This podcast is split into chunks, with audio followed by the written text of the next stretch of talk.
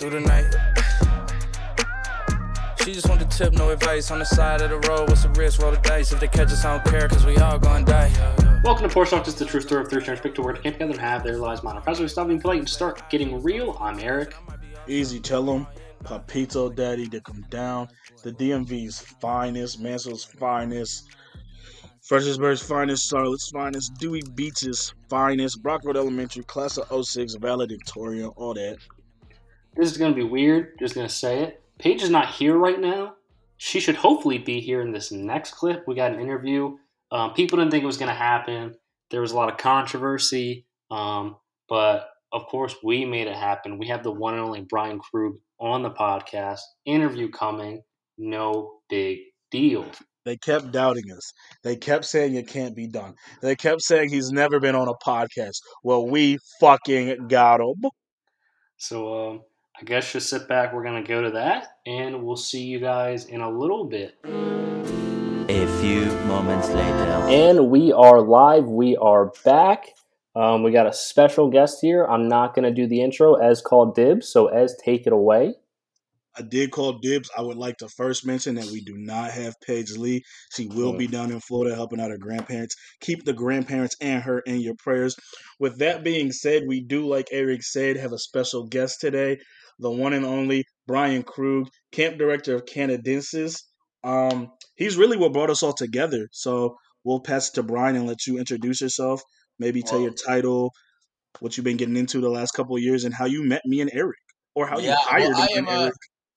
I am super thrilled. Thank you so so much for that introduction to to join you, gentlemen. Uh, I am Brian Krug. I'm one of the directors of Camp Canadensis, located in the uh, Pocono Mountains of Pennsylvania. Been doing this for quite some time, and uh, ready to kick off what is going to be what we're billing as the bestest summer ever. Unfortunately, last summer we were not able to open with this global pandemic, but we are full steam ahead looking to create one hell of a great summer for uh, our campers and staff this year. And yeah, I guess I am sort of indirectly responsible for uh, you guys being able to meet at some point uh, back in summer 2016, or is that what, or It was 16. 2016, right? Yes, sir. uh, where uh, you know we are very proud to say that we have a staff population that comes from all over the world, uh, not just the continental United States, but England, Australia, New Zealand. Uh, and in that summer 2016, I think your friendship started very early and has obviously maintained ever since. So it's uh, one of the many benefits. Uh, uh, friends remain friends for you- you're always camp friends. Uh, and then you know uh, even after camp, uh, those relationships stay strong. So great to be a part of this Porch Talk episode. Thank you for letting me uh, join it. Uh, I was very flattered when I got Ezra's email. It's really our honor. I mean, this is this is big time guest, uh, It- it big is. time guest. I mean, I think the first thing that I want to ask you is even before we were at camp, even before you were at camp, I know you went to camp as a kid and that kind of stoked the fires for you. But when did you really decide that, you know, working at a camp full time is what you wanted to do? Um, so uh, that's a great question. So uh, essentially, I was the child who went to camp at a very young age. I started finishing second grade, so I was seven years old. I went to a camp in the Catskills uh, of New York. A great place called Camp Sequoia. Made some of the best friends in the world as a child there, and continued on as a counselor. A lot of the campers became counselors, but uh, between my junior and senior year of college, my parents used the phrase, you need to get a real job this summer, like an internship or something like that. Which I was like, uh, you know, and, and I realized that I knew I wanted to work with kids. And that summer, I had searched for some internships that were still very much youth related, but uh, I was uh, I went to school for communications, and I actually thought at the time that the dream job would have been something like working for like Nickelodeon or something like that. Hmm. Um, so that summer, I kind of started research, or that year, I started researching internships. Called the camp director to let him know that I was not coming back, and he said to me, "If you come back this summer, after you graduate your senior year, I will have a full time job for you." at Wow. camp. And I thought he was pulling my leg at the time, to be honest. And I, I actually asked him to put it in writing because I didn't want, I just, you know, like it was, hey, did I want to be back at camp this summer? Of course. But if he was going to throw out a full time job, I could at least turn it around and turn to my parents who said, look, I got a real job. and I ended up coming back that summer. And after graduating my senior year of college, uh, I already had a job lined up. So essentially, I went to college my entire senior year knowing that I already had a job lined up, uh, which was great. So it was sort of a fluke, is the best way I would kind of put it. Um, but it, it, it has worked. And ever since, I've made camping uh, actually my career. It's been amazing. And now I'm assuming you just kind of worked your way up through the ladder of it. Because I mean, you we if you go to camp, you see a lot of that. The more you come back, the higher positions you'll get. You'll go from like regular counselor, group leader, maybe like a division leader, that kind of stuff. So I'm assuming that's kind of the way you went about it. Yeah, um, I think you know. Again, I I was sort of homegrown. You know, the camp that I grew up at was the camp I started working at, so I obviously had you know made a little bit of a name for myself within my own camp. Um, interestingly enough, I was only at that camp full time for three and a half, four years, um, and then ended up applying to other camps and found a different camp in Pennsylvania where uh, I formally took on the role of assistant director at a different sleepaway camp in Pennsylvania. Um, and then after that, uh, I was at that camp for nine years. And sort of how I got the Canadensis, maybe this was a question you were going to eventually ask. Mhm. It was sort of another fluke. Um, somebody through the network of camping said, Canadensis is looking for a new director. Would you be interested? And I wasn't really looking for anything, but Canadensis was very similar to the camp that I grew up at. And it was a natural fit. So, yeah, sort of went from a year round full time position at the camp I grew up at to a second camp in Pennsylvania as an assistant director to going to Canadensis as a director. So, did work my way up over the course of what ended up being maybe 13, 14, 15 years. Wow, it's impressive. It's a mm-hmm. very interesting kind of bouncing around story. But there's Right. no there's no uh there's no camp after this one. This is the final uh, resting place, as I say, because uh, interestingly enough, my daughters are on the verge of being camp age themselves. So this is where they view themselves as campers, uh, maybe as as soon as summer 2022. Wow, really? Yeah. Um, you mentioned uh, that there was no camp 2020. Uh, we can circle back to that. The start I wanted to get into, my big question: What will camp really look like in 2021? With COVID still being on the horizon, well, it's the COVID is still here a little. It's starting to die down. Vaccines are coming. So, what will COVID, what will camp look like 2021? Well, as I've been saying, uh, summer 2021 will be the bestest summer ever. As you gentlemen know, we always try to build the summer as the best summer ever. Uh, so since we didn't have it last year, we had to find a superlative that was better than best. So 2021 will be the bestest summer ever, and I really think it's the most needed thing that these kids need and the counselors need right now, uh, just in everybody's lives. Um, but in terms of what it's going to look like, uh, it will have some certain subtle differences more at the beginning of the summer, Ezra, to answer your question. Okay. Um, our plan is to create what Disney World did last year for the NBA. And That was going to be my question. Are you doing a bubble? yeah, we're doing a, a you know, I like to use the term modified bubble, um, you know, or controlled environment, but uh, you know, essentially, yeah, it's going to be that bubble idea where we are going to essentially over test everybody at the beginning. Um, you know, in fact, all campers and staff will have a test uh, several days before even coming to camp. They will have multiple tests on the first day of camp, and they will have several tests within their first week at camp. And then by the end of all that testing, um, our idea is to get back to the Canadensis that everybody knows and loves, which doesn't include masks, um, which includes different age groups, you know, mingling with each other and having that experience where, as you know, we have siblings of different ages and genders who see each other throughout the course of the day. So once we know that we have controlled the environment to the point we want to get down to that canadensis that everybody knows and loves, including that morning lineup when we used to even see Ezra shaking his booty uh, on the morning lineup stage.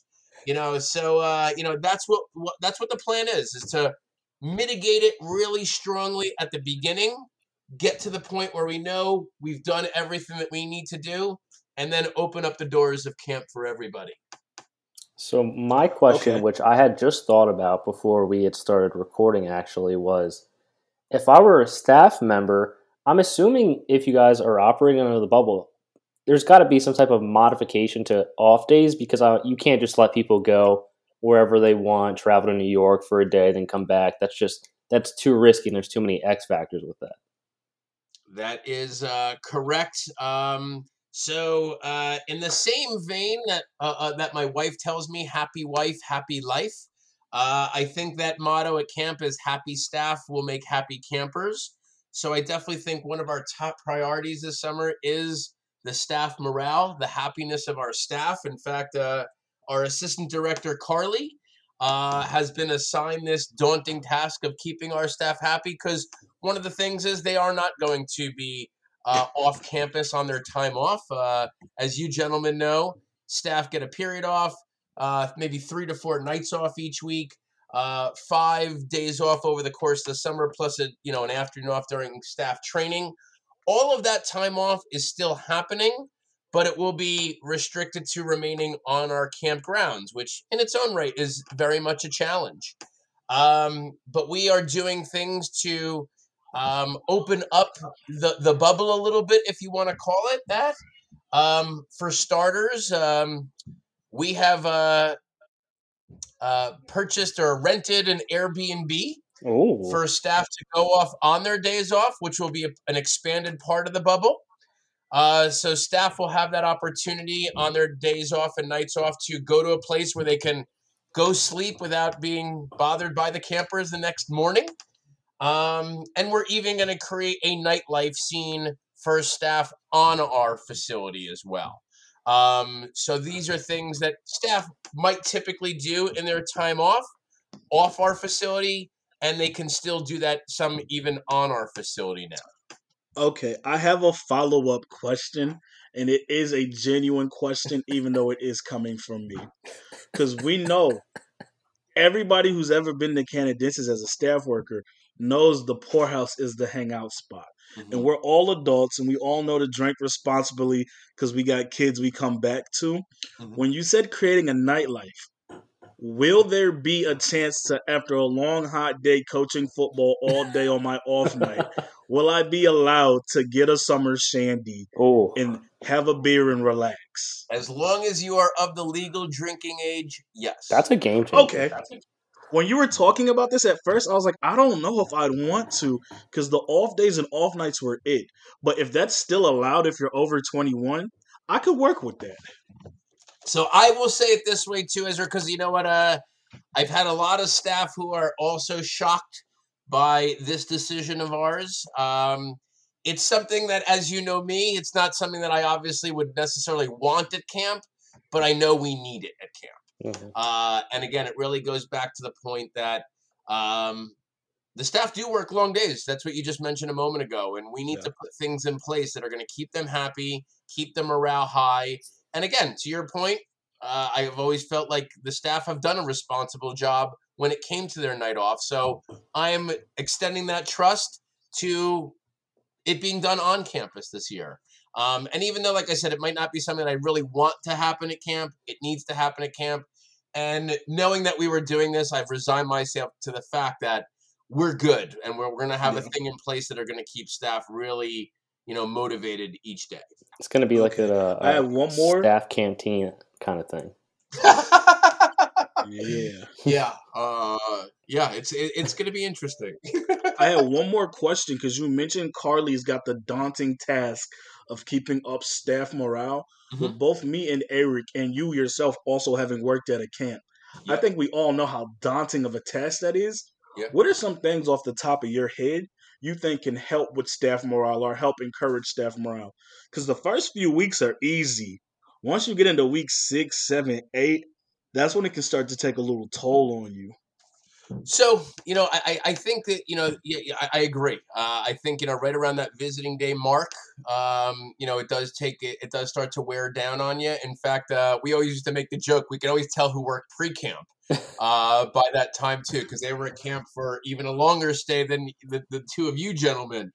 Um, you know, one of the things that we've been talking a, a- a lot about over the last few weeks is really coming up with a level of staff programming that you know I- love the fact that we have 250 plus staff who have a lot of talents that extend well beyond the skill sets that they teach at camp.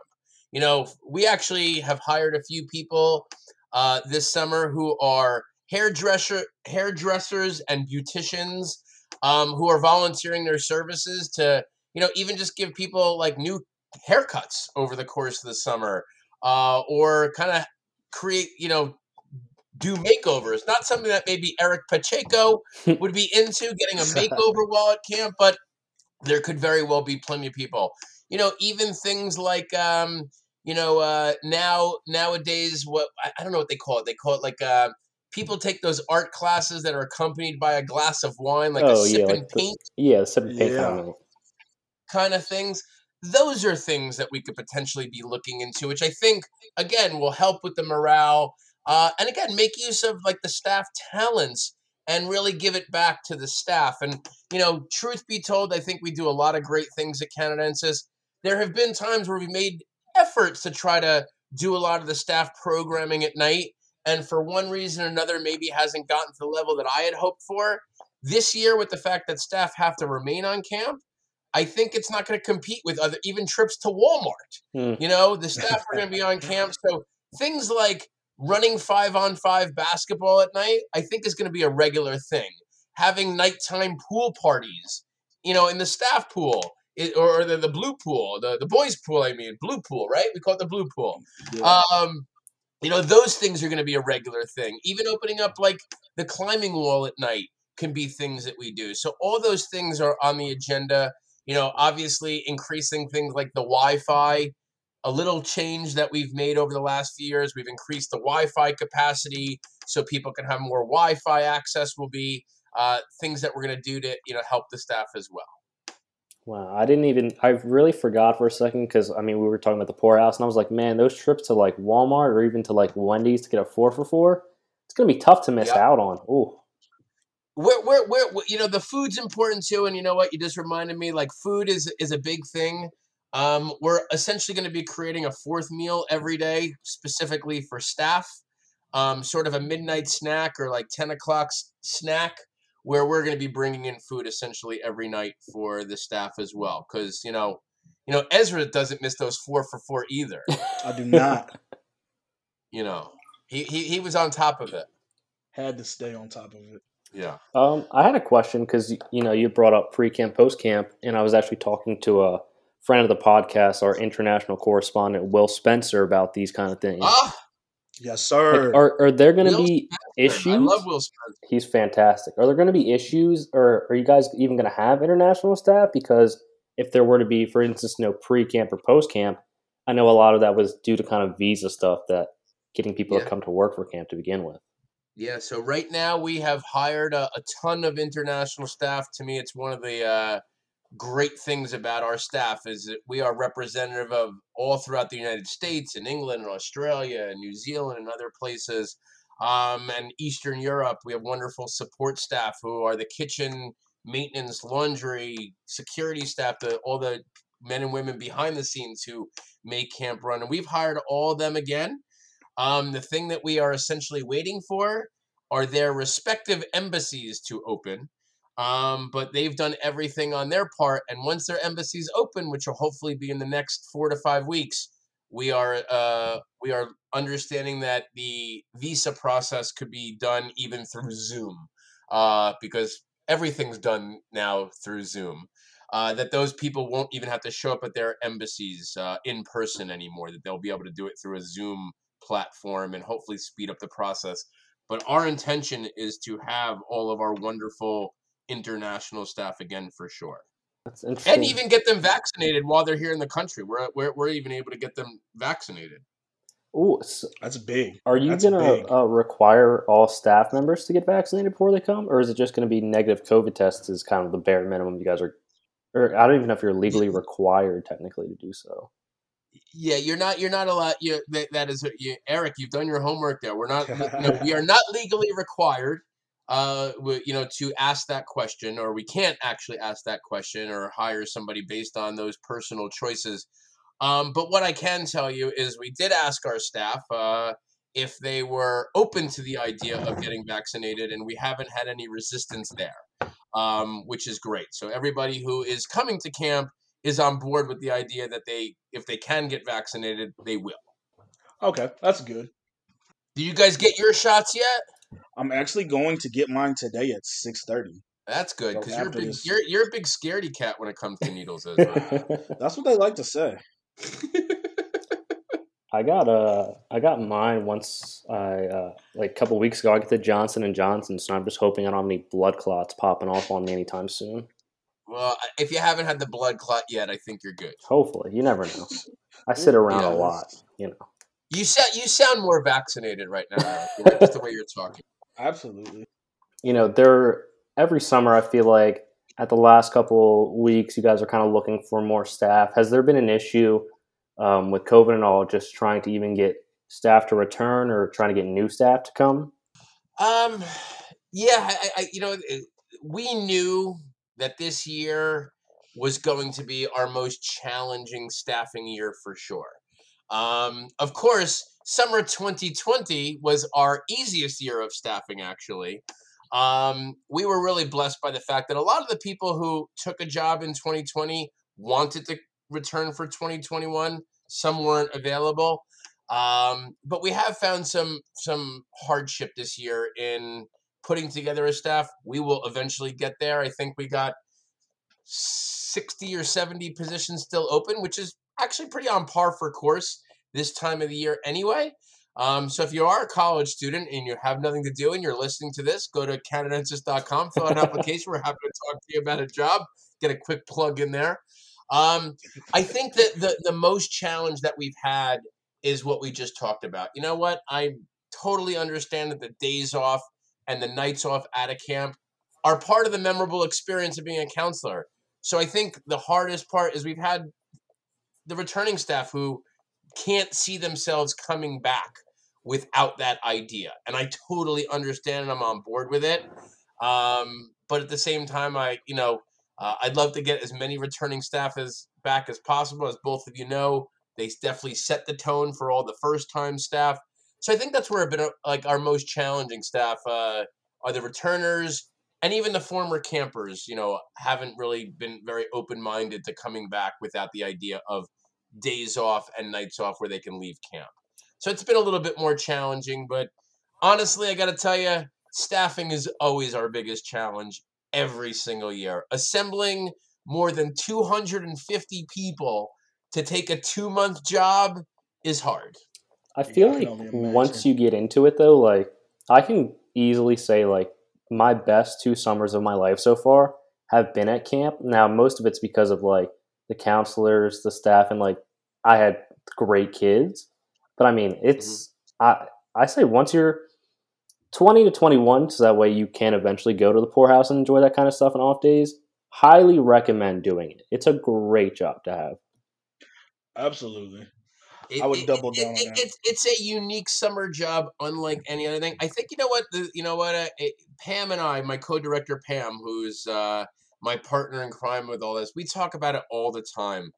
I think the camp industry as a whole has been challenged by the fact that a lot of jobs now that college students are taking are more gig related. And what I mean by that is, you know, things like Uber driver, Uber Eats, or, you know, jobs where you can choose when you want to be on the clock, hmm you know, and, you know, you turn on an app on your phone and say, I'm working now, or you turn the app off and say, I'm not working, is so far differently than what camp is. You know, as both of you know, these are long days. They're awesome days, but they're long days and they're hard days. And you're working within a very time constrained schedule. It's like lunch is at one o'clock and it's tacos today. So we hope you like tacos. And Yeah. hope you're hungry at one o'clock. But don't get me wrong, Chef David, as you know, guys, always prepares plenty of other alternatives if you don't like tacos. But I think you understand my point is that you really are confined to a set schedule, which is very different than a lot of what college students want. I would double down on that as well. Outside of like all the other aspects, I think being because I came at 20, was there from 20 to 22. hmm So my first year, we couldn't even really go to the poorhouse. So it was tough out there. I think that was the hardest thing to get in the swing of being a newcomer to like the camp lifestyle or camp counselor lifestyle. Knowing that my every moment is scheduled out for me from what time I wake up to what time I'm expected to be at breakfast and things like that. That was the hardest thing to like get into because most of the the people you're getting the staff wise, they're coming right from college. Where for the last year or two, they'd have been away from their parents and done whatever they want. Yep. Yeah, it's. So- uh, I, I talk. Uh, you know, I think I'm correct in saying that neither of you had your initial communication with me, but it is something that you know I know all of us address. But that's actually a point that I always bring home when I talk to an, an applicant is I loved my four years at college. You know, I I always call the college lifestyle the rock and roll life. You're constantly on the go. You're essentially determining whether you want to go to class or not. You know, Thursday night is a thing, you know, Yeah. and it's one of those things where going from that world into camp is just very different. Like, you know what? I always tell college students, you haven't heard the word curfew. You know, it doesn't exist when you're at college, but it exists when you're at camp. Yeah, you'll definitely learn curfew at camp. Yep. Right. You know, and uh, you know, it, it, you know, twelve twenty nine, you're on time. Twelve thirty one, you're late. Right, Ezra? Twelve thirty one, you are in fact late. Oh, you hate you to are see late. it. Were you ever were, were, were you ever late or no? Ah, I was late a couple of times my first year. All right. What happens when you're late? Tell all your audience what happens. We give you big wedgies, right? No. What do we do? Um, if I recall, don't you get an extra on duty night? Yeah, you Oh, get extra on. So it's, Yeah. essentially, it's a it's it's a little slap on the wrist. Nothing major. Yeah, it's nothing crazy. Have You you? know what? You know, it, it, and Eric, were you ever late or no? I was not. I remember I came back from an off day, signed in, and then I had someone flashing a flashlight at me at like twelve thirty-five, checking if I was in bed, and then there was a whole fiasco, and I was like, "What are we doing here? You're waking me up from my sleep, checking on me. What are we doing?" Uh, Last- somebody didn't read the sign-in list correctly, is what you're Probably. telling me. they did not. Last staff related questions before we move on and get to Yeah. a different topic. Um, how soon, as a camp director, because you said you've been doing this for a while now, how My soon can you tell a good counselor from a bad counselor? Mm. Because we'd be crazy to think that every counselor that comes a good one. So, how long does it take you to be around somebody or to see them interact to know that like this ain't what they want to do all summer? You know what? It's a great question. Um, I, I think you know what. I always sort of go back to two different things. Um, I think overall, if you even go to the, the website, we've always described our staff as mature goofballs, right? Um, Yep. And that's a unique balance. You know, the counselor who understands first and foremost that we're here for the safety and well being of the kids, and we need to put our own individual needs ahead you know, uh, or, or I'm sorry, the kids' individual needs ahead of our own individual needs. That takes a great sense of maturity and understanding of the role, and to make sure that the campers go back home in the same social and emotional and physical state to which they arrived. That's the mature side of the mature goofball thing. And then the goofball side is, you know what, the ability to check your ego at the door, play, have a great time with these kids, and understand that this is a license to be a big kid yourself. And I think, you know, it's like a very polarizing definition when you talk about mature goofballs, but it takes like, a, you know, probably a few weeks to see, really see both of those elements come out uh, in the counselors who are most effective.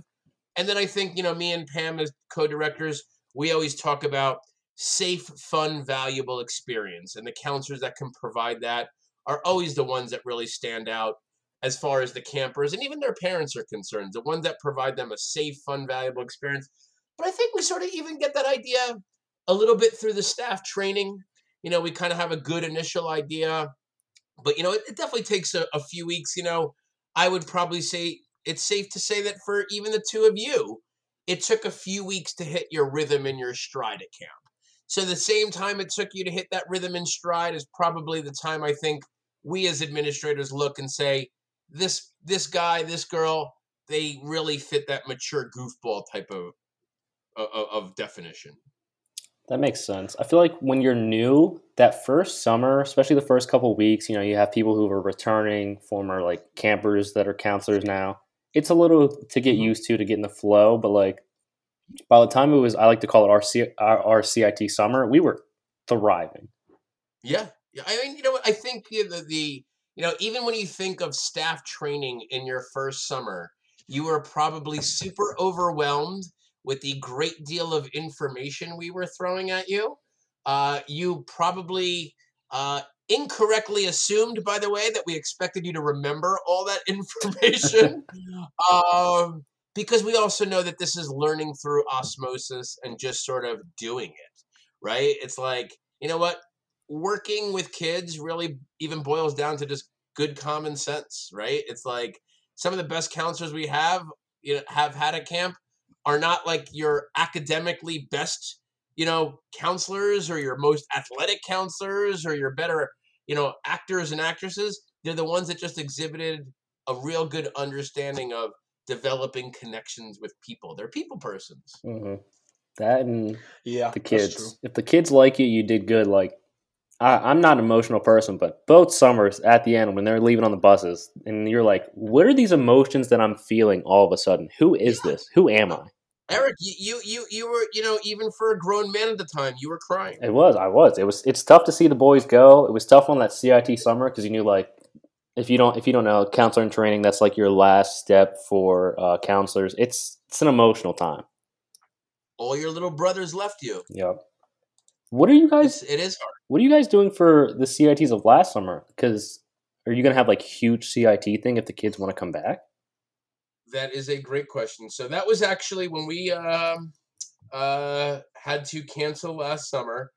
Probably the first group I feel felt worst about was our CITs. And for those, I, I don't know if former podcasts have addressed the CIT, but they're the oldest kids at camp, and they are the ones that define their entire lifetime at camp through their CIT final camper year experience. So um, we were extremely emotional for that particular group. And the first time me and Pam addressed the CITs of 2020, the first thing that we told them was that if they wanted to return in 2021, they can return as CITs of 2020 in 2021 because no one's ever going to take away the fact that they're CI 20. All right. Mhm. Uh, in fact, they kind of came up with that moniker themselves. CI20 was their name. Um, so we actually worked with them the entire year, starting last summer, to create a program that was specifically tailored for CI20. At the end of the day, um, 12 of them decided to take us up on the offer. Hmm. So this summer, we are going to have the group of CI20 and the CITs of 2021. They are not one big group. They are actually uniquely separate entities at camp this summer because they are different age groups at camp. And their programs will be different but have several overlaps throughout the course of the summer. For example, our CITs of our CI20 is not going to their traditional Disney World trip, but they are going on a trip out west. Mm. And Oh, that might be better. and that's something that's going to be a little bit different. Our CI20 uh, program does not have to be an entire summer long seven week experience. Oh. We are giving them the option of a shorter stay this summer. And again, we tailored this experience and worked with them to together come up with a program that worked for them. Because as we all know, they are supposed to be counselors this summer Mhm. um, but they were taken away of the CIT experience. So we have created something new and different that has never existed before. So uh, we're excited that 12 of them uh, will be coming back to camp. uh, closing out, closing the book on all their camper years at camp, um, and doing it in, in a different way a little bit than that's never been done. So you said they're going out west, so I'm assuming you guys are still planning to do trip week and all that stuff. Uh, for every other ca- group at camp, it hasn't been decided yet, but Mhm. for that group, uh, their trip will be the last part of their summer experience. Makes sense. Makes sense. Exiting the bubble. So they're, they're going to leave to go on their trip and not re-enter the bubble. Interesting. All right, that makes sense though, because I was I was like, oh, if they're leaving, does that mean everybody else can leave? And I was like, that kind of breaks the whole premise of that. So what do you guys do to replace like the trip week and Dorney and all that kind of stuff? Yeah. Uh, also, something that we've been working very hard on this year. Um, we have actually had several Zooms with some of our older campers to get some of their feedback and ideas. Um, we are planning things like um, uh, midnight carnivals for our older camper groups. Uh, we are planning for things like where we can bring things in because, as you guys know, you guys have both done the trips before. Food is a big part, even for the campers. Mm-hmm. So we were thinking about maybe doing like a food truck afternoon where we bring in select food trucks uh, for the campers to enjoy like some different cuisine in the afternoon. Um, you know, a- a- a- along with some other sort of special events throughout the course of the summer. We also, you know, as much as the kids like the trips, um, I also one of the things I love at Canadensis is our super league, sports leagues. Mm-hmm. And um, one thing by not having trips will allow us to amp up the Super League idea this summer. Because as you know, sometimes if one age group was out on a trip, we unfortunately had to cancel an entire Super League NBA game. So this year, um, by having limited trips, we're going to ramp up uh, the, the ability to Super Leagues. But we also see a way that we can do some trips in a safe way out of camp. For example, um, whitewater rafting trips is Mhm. something I think we still could very well do, or trips to the golf course. These are trips that don't have our campers and staff interacting with the general public.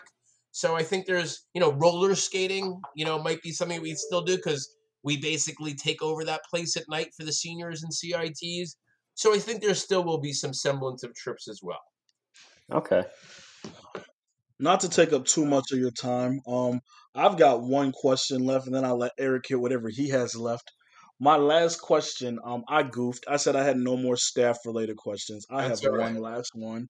Um, when it comes to cell phones in Camp Canadensis, how much do you actually know that we have our phones, and how much do you just look the other way? Because I feel like some people think they're slick, but I almost be it. It's got to be some looking the other way done on the head staff part as well. You know what? I- I- I- It's it- it's interesting that you you you you bring that up. So here is even the director's take on it, and even maybe you know I think this philosophy also extends ourselves to the head staff, who are obviously the quote unquote enforcers of not having your cell phone. So do I know that staff have cell phones on them? Absolutely. I'm not an idiot. But I feel like the rules are in place that you shouldn't get caught with your cell phone either. That if we see it, we're going to take it away. So I've always said that. Like, do I have the time in the day to micromanage this and really police it? Hell no. I got so much things to worry about that the cell phones aren't. But have there been s- staff that are dumb enough to get caught with their cell phone? Unfortunately, there still are. Ugh. Yeah, that'd be a bad day.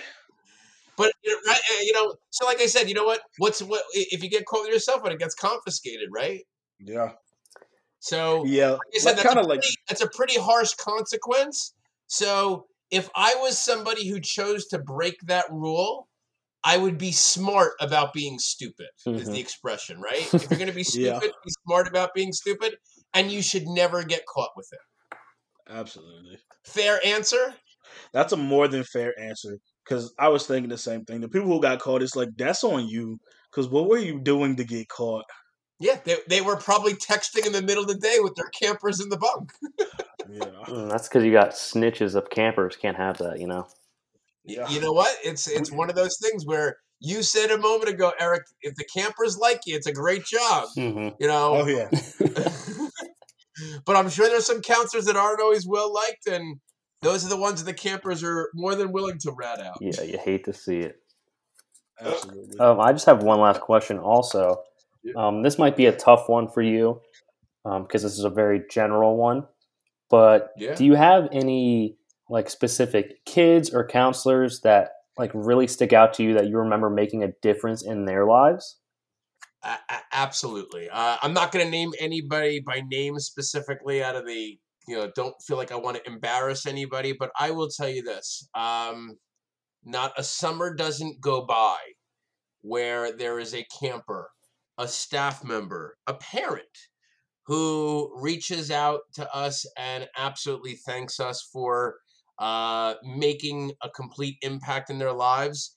Um, I can even tell you, just even a few days ago, I had an alumni reach out to me. Somebody who, like the two of you gentlemen, who haven't been back for uh, four years now, who understand the impact that campus had in their lives.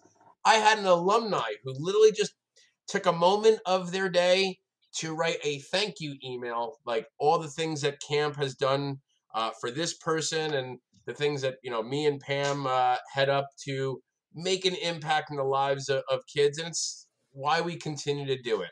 You know, uh, one of my favorite subtle stories to tell is the staff member about five or six years ago who called me up in September, and she told me, "I've been at college for three years now, and I've never take this public speaking course."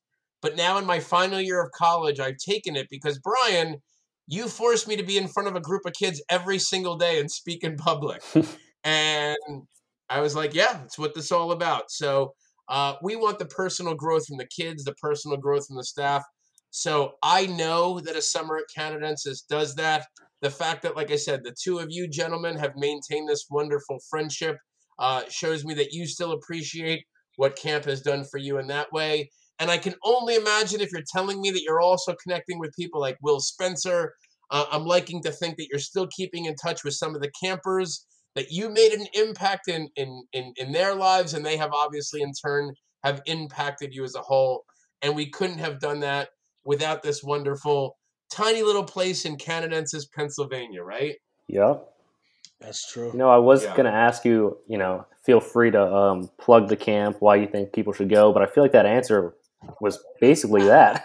Yeah, I- feel like you know uh, it, it's a wonderful place. Uh, it's it's so special to, to me and my, my family now. And uh, you know uh, when it came time for uh, me and my wife to get married, this was the only place she ever even wanted to get married at, believe it or not, which was awesome. And uh, now having the privilege of a few summers away from my own kids going and being able to give this opportunity to my children is going to be amazing. I can't wait for them to be CITs and see them at Color War Sing, right? Mm. That's a big moment. Nothing like Color War Sing, right? Yeah, you, that's that's that's a great time, but it also wrap. You know, the summer's coming to an end, which is a sad time at the It same is. time. You know, or one of those, you know, counselor uh, challenge feats where you have to come up with a rap and you tend to like stu- stumble in front of the whole camp. What a I wanted to callback. filter for the campers' ears. Feel feel free to edit that one out in post editing, Ezra. Oh my god! What a callback! What a what a. Come on, we, we could we could you know I, I had I had to do at least one for Ezra there. Oh, You did have to. he could have got you back I- for I being a Giants fan, but he, he held back. Yeah, I yeah. held back because they're they're on bad luck right now, on borrowed time. Oh, it's been it's been about a decade of misery as a Giants fan, but uh, you know we'll we'll, we'll- we'll get revenge soon enough. Uh, I you know uh, I'm coming into camp for the first time in about ten years, where at least I have a leg up on the Eagles fans for the first time. Oh, I mean, we'll see what Hurts does. It could be his time. Probably not, but we'll see. Yeah, we'll see. We'll see. Well, Brian, thank you for coming on. We appreciate you. Yeah, this was absolutely uh, terrific. Great fun, guys. Uh, keep up the great work. Uh, I guess now that I am turned on to, uh, you know, the the porch talk here, I can find this through your traditional, you know, podcast outlets. Yeah, Apple Podcasts, Yes, sir. Spotify, Google Podcasts, anywhere you listen to podcasts, we're on there. Fantastic. Well, keep up the great work. If there's ever a future date where we can do this again, you let me know, okay? Thank you. Yes, sir. thank you guys for listening. Uh, thank you, Brian, again. If you want to apply, Canadensis.com. They always need staff. Great summer. And uh, we'll be right back. A few moments later. Welcome back. So you just heard us talk to Krug. Hopefully Paige was there. Phenomenal interview. Top five, top five, top two, but it's not two. Maybe. Who knows? Yeah, I'm saying a lot. That's saying a lot. Hey, but we're back. Um, most attractive podcast out there, other than the intro. So you're just going to hear it now in the middle of the episode. Um, we do have a lot of other stuff to get into today. Um, first things first, we'll start out just money brings out the evil in everyone. I think that's pretty self explanatory, as so I'm going to need you to explain to me why you wanted to send that as a fucking topic. Um, I think I was watching I Am Athlete, the boys, and uh, they were talking about how like money changes people and how like they'd seen some of their best friends switch and this and that, this and that. And then fucking Fred Taylor, who always be dropping gems. Get that man in the Hall of Fame, by the way. He's always dropping gems, and he was an underrated running back in that time, but he was a beast. Um, he was like, at some point, you've got to be able to acknowledge that you know a person for being a snake, and you got to know they're a snake and treat them like a snake. And he was like, you can't ever be mad at somebody trying to take advantage of you for money if you knew if it came down to it, this person was gonna make this move for money. And that hit for me because I was like, you know what? Money definitely brings out the evil in everybody, even if it's like the smallest level of evil. I know niggas who don't cuss. They start betting lose 20 $30. Fuck this game. I know people I know people who don't who don't bet on Sundays or bet on games, but would never bet on Sunday games because their religion that's for church. They find out they can win a little more money on Sunday and they start betting on Sunday. It's stuff like that where it's like money brings out just the worst in people at every level. But at what level is it one, you got to cut this person off because they did you too dirty, or two, it's like, man, I get it. I would have made that same decision if money was on the line.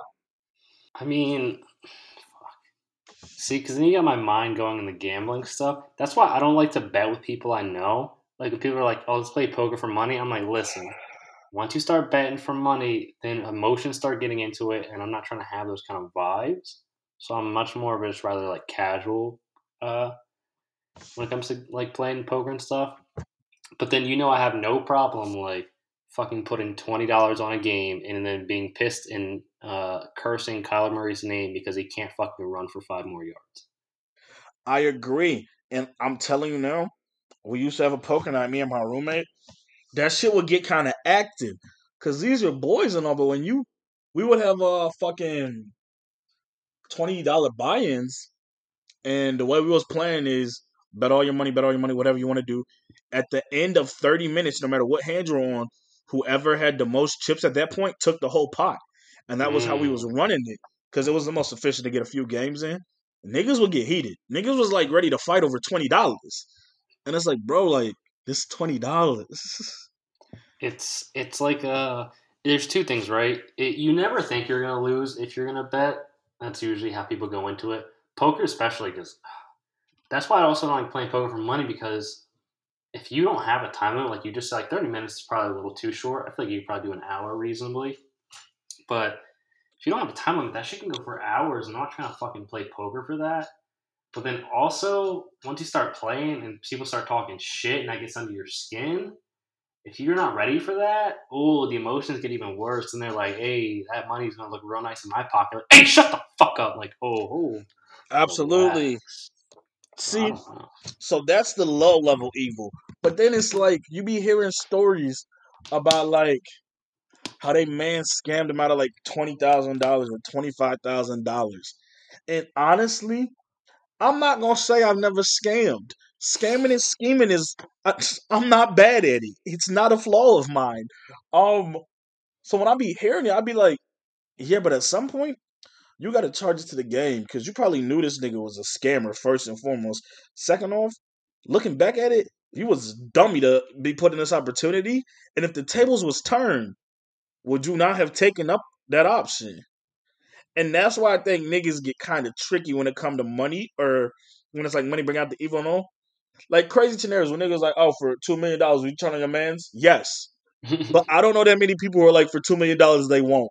And this is where I was telling Ethan and Kev, it gets hectic because when you have like even those scenarios, niggas be trying to make it seem like, yeah, but I do it, but then I throw you some money. I'm doing it because then we all gonna get some money. I'm like, no, nigga, you still turned on me for this money, yeah, I'm like, and you So- pocketed most of it. yeah, it's like, hey, I, I got two mil, I turn on you, but I'll give you like 10k once you get out. Like, oh, cool, that fucking Yeah. works for me. But that even like scamming or like even people ask you for money and they're like, hey, like, listen, I'm on tough times, I need like some money. I mean, there's the classic saying of, you know, whatever money you are gonna give out, expect and be prepared to never see that. again. Like that, you should feel comfortable with that. See, that is true. I actually just heard that recently. Like, you're gonna let someone borrow money, expect to never see it. And I feel like if everybody adopted that principle, it would just be it'd be a happier world. Because I feel like people can hold grudges when it comes to money very fast. But if every time you give out money, you're only doing it out the kindness of your heart and you're not expecting nothing in return, when a nigga pay you back, it's gonna make your day. And when it's your loved ones or your good friends who don't, it don't matter because you never expected them to. Yeah, and just I mean, again, don't give out more than you would be comfortable. Like if you only have, let's say you have five k in your bank account, and someone hits you's like, "Hey, I need like two and a half from you." If you don't feel comfortable giving that out, don't fucking give it out and be mad when you don't get it back. Like that's just stupid on your part. Absolutely.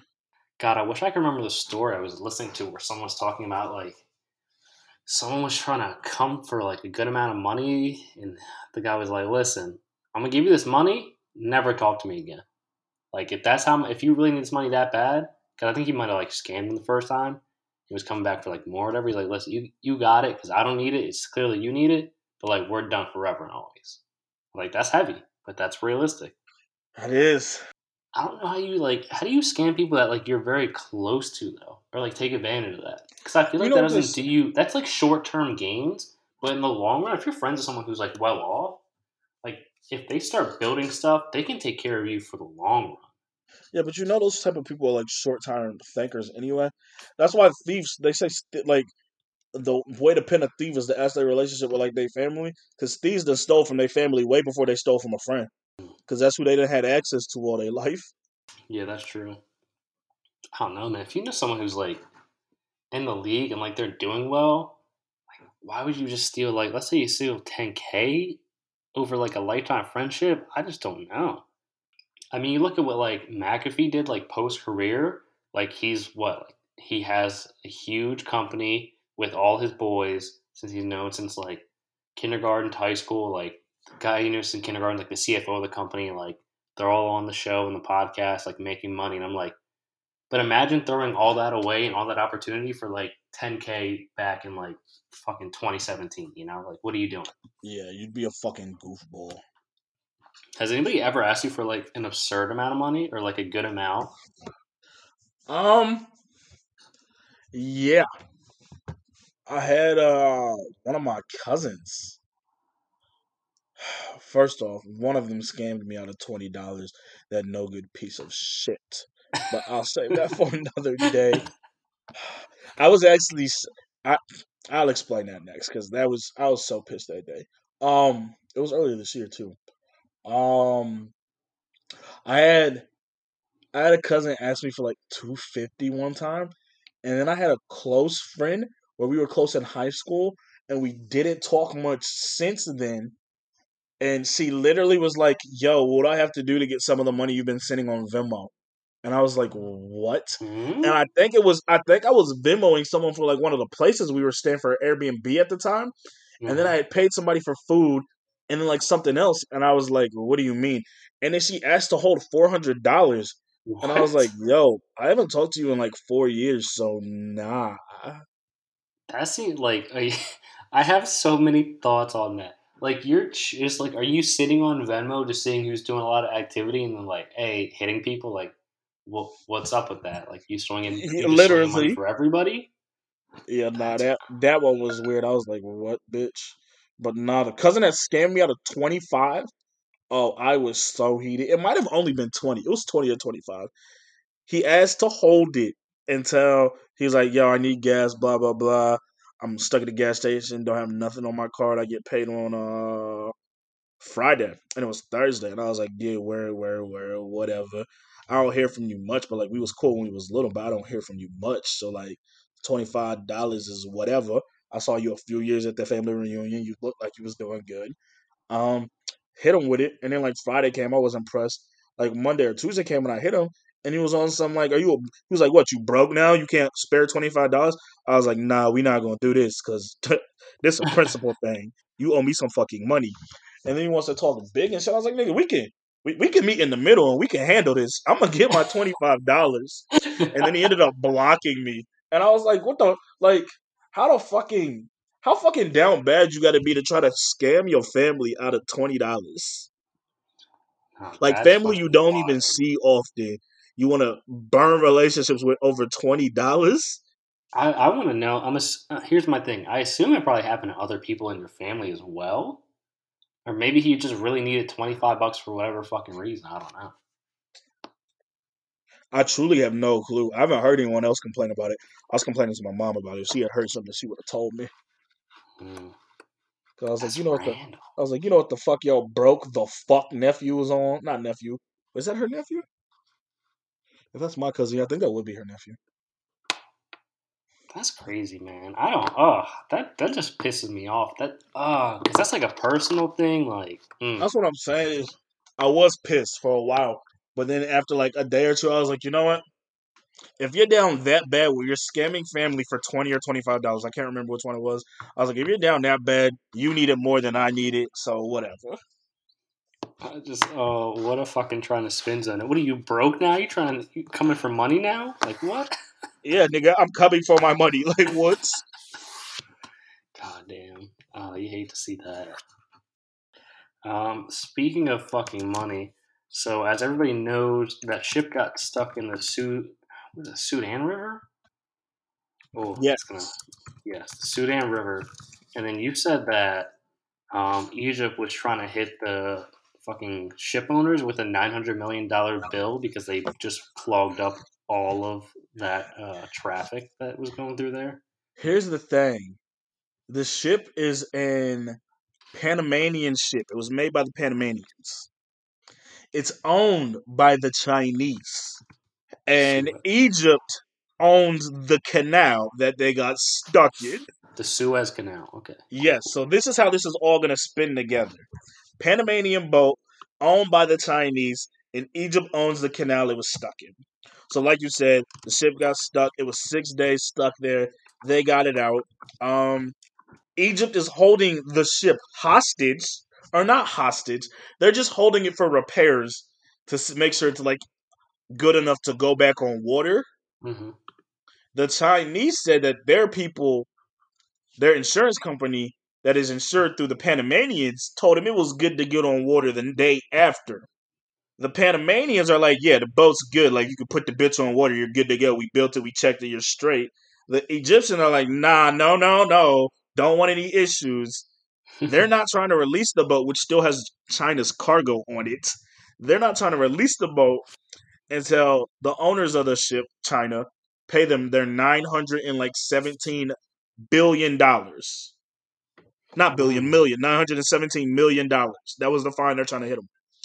And the Panamanians are like, their insurance, because the Chinese insurance is through the Panamanians, since it's a Panamanian boat. Their insurance covers them for three hundred million. They took out a second claim that bumped it up to four hundred and seventy-eight million, because that's what the Panamanians and the Chinese agreed. That's how much money they think they should pay Egypt for slowing down profit. And they said that their numbers were over how much they lost or whatever.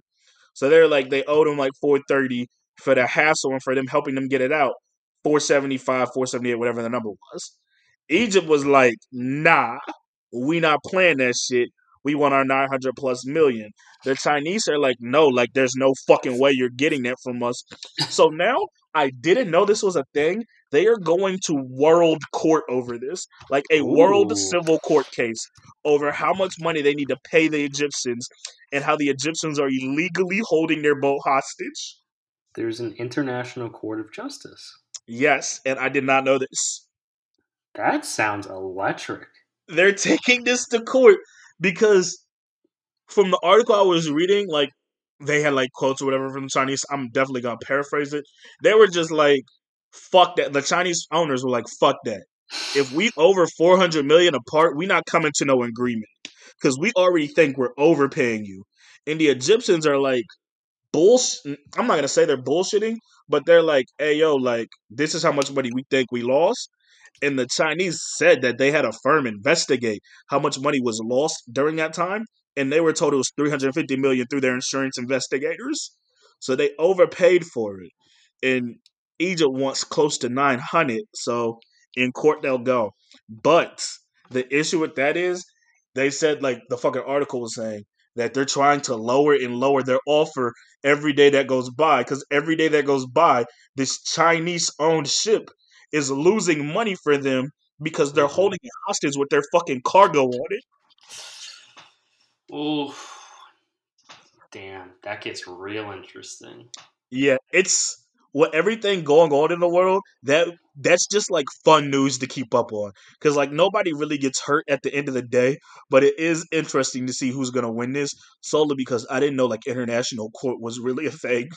Yeah, I, didn't, I mean, I guess it makes sense, but like I never Yeah. really thought about it. I wonder what it would take. Like they probably have clout clout to be an international judge. Yeah, my God. I wonder. I, I probably I assume that China would probably win. I mean, I'm sure that Egypt could also get a firm to do it and probably bump up the numbers, um, like expert witness style. But I feel like they'll. The smart thing would probably be to just settle this, maybe in a middle ground. But it doesn't seem like China's fucking around. And the fact that they're saying they're now losing money because of the ships being held hostage probably is going to work in their favor. I have to assume. Yeah, I think what's gonna end up happening is they're gonna like rule in the favor of Egypt first. Cause just of like I read like three or four articles and they were pretty much saying like Egypt wasn't kept about the numbers that they the profit they lost. Mm. Because they were like that one canal can make 300 350 million dollars a day. Mm. So six days, I mean, that'd be like their peak peak days where it made turning profits like that. But if it was clogged for six days, nine hundred million isn't too far off. So I doubt it's anywhere near as low as the Chinese were saying it was. But then again, at the same time, they'll probably lose some on the back end for holding the Chinese owned ship hostage with all of their cargo, which is now costing them millions of dollars a day. Yeah, that would be interesting. We can get a fucking lawyer. Wish Anna was here at the moment. See if That would've been good. A quick tidbit um international judges make 200,000 a year untaxed Because I mean, I guess you're international, so it's like who would Yeah. you pay tax to? Says 200,000 annually tax free How do you even become an international judge, though? i truly do not know I mean, because it's through the United Nations. I saw that much when I looked it up. Like, when you want to become a judge for like a state or like the Supreme Court, like you go through these proper channels. So maybe you have to be the best of the best, and then go through some type of United Nations Council. I guess I don't know. That's interesting. I feel like that's not shit pay though. I, I'd kind of want more if I was an international judge. i was thinking about that though 200,000 a year is like a lofty profit especially since it's untaxed you'll literally net 200,000 and i doubt they work anywhere near as much as we would think they do Yeah, I was gonna wonder if they like is it just a side job? You know, like they have their normal judging job or whatever, and then they're like, "Oh, we got some shit we have to deal with. Uh, we gotta go to court for a week next week," kind of thing. They probably just do that and cake that two hundred thousand. Because by this rate, they're probably like damn near near retirement or retired judges who then do this in their free time. Because I feel like to get there, you would have to have quite a career. I mean, if you're a Supreme Court justice, you make anywhere. The associate justices make uh, two hundred thirteen, and then the Chief Justice makes two hundred twenty three. Court Supreme. Yeah, Yeah, but we're gonna tax that and take what at least forty five. which is oh my god, dude. I don't even like. I feel like people want to be rich, but then once you think about the tax that you get hit with, Yeah. Oh, fucking hell, dude. Some people get caught up fucking like avoiding taxes and shit. Because I was like, if you told me I had to pay like fifty percent of my income, like fuck that. Get I'm gonna find every loophole. Absolutely. New things that you've learned during COVID. I'm pretty sure I wrote that one down correctly. You did, you did. Um, I was just talking to somebody. Uh, Mariah learned how to sew during COVID, and I was talking to someone else, and she was saying she got into like cooking, like cooking, cooking. Like she made a beef Wellington, which I wouldn't even try to do, and she's been making like stuffed chicken breasts and stuff like that. Which I mean, it's for some people. I'm not haven't tried it, but like if she didn't ever cook before then, and then I was like, you know what? I don't know if I necessarily learned per se anything off the top of my head. Actually, no, I did have one. I learned how to bartend. I learned how to make drinks through this COVID, and I definitely picked up reading as a hobby. So those are things I think through COVID I started. So I was just wondering if y'all picked up on anything through COVID. I would say I definitely started cooking more, but I wouldn't say I've like leveled up a lot. I've just ki- kind of started, I guess, venturing into more different um, avenues of foods and ingredients as such. Nothing crazy, but um, Yeah. I feel like a lot of people picked up bartending just because like a lot more people started drinking at home, and they were like, "Well, you know, I could drink beer every day, but I could try to venture out and try new things." Absolutely. This just making me sad. Now I feel like I didn't do anything during COVID. Mhm. I started. I would like to say I started running more, but there was that was a phase, and then the ma- the marathon attempt was pretty much the extent of that. Oh, I got more into trading. That was definitely something. Um, shout out to Doge, just doing its damn thing still, Yes, sir. somehow, some way, somehow, some way. I still think it's gonna like. I mean, there was a big dip. I want to say Saturday night into Sunday. Um, but I don't know. Doge just it seems like um at least right now it seems like it's kind of bottoming out around like mid twenties into the high thirties and forties, but I haven't checked all day today, so I'm not sure. I checked when I got off. It was at a 39. But yeah, I definitely got into trading, um, buying a lot of stocks, learning how to read charts and stuff, um, which is pretty cool. Um, a little bit of painting, um, nothing too crazy. I'm currently dominating that puzzle. Um, I started doing some more the other day, just destroying the puzzle. It, it, it's getting wrecked out there. Yeah. Uh, and then I guess this we got a dog, so I guess kind of dog training, but we have to go fucking get a professional because he's barking way too many dogs on these walks now. Mm. I think I might have also upgrading my drinking. I don't drink as much anymore, but I've upgraded the quality. I'm starting to when I go places now, I don't just go in and buy what I want. I think I'm past the age of just having bottles that everybody knows, unless it's Crown because I do enjoy Crown. I've been asking like, what do you think a good like the fucking workers? What you think a good rum is, or what's a good whiskey to get on? Michter's, by the way, get on Michter's. Fifty-two dollar bottle, but it's worth it. It's a very good whiskey. Um, Kirk and Sweeney was the rum I was put on to. It's it's trash. It's a forty-two dollar mixer. Um, there are a lot of brands better than this, and the guy I asked was like, "Oh, they're, those ones are nice. They're good. They're mixers, but this one you can drink on its own." I drank. You cannot drink Kirk and Sweeney on its own. It's trash. Isn't that the most frustrating thing when people are like, "This is good," and you pay for it, and you're like, "No, it was not, dude." Yeah, I was so upset. I was like, "This is so fucking trash." What wine? Uh, what liquor store do you go to though? Uh, I go to this one in uh, New York. It's in Elmira. It's a massive liquor store. Mm, okay, that makes more sense. Because I was like, if you're going to like a Mansfield like mom and pop shop, I'm not sure if I would trust their recommendations no. as much. The one in yeah, this one is massive.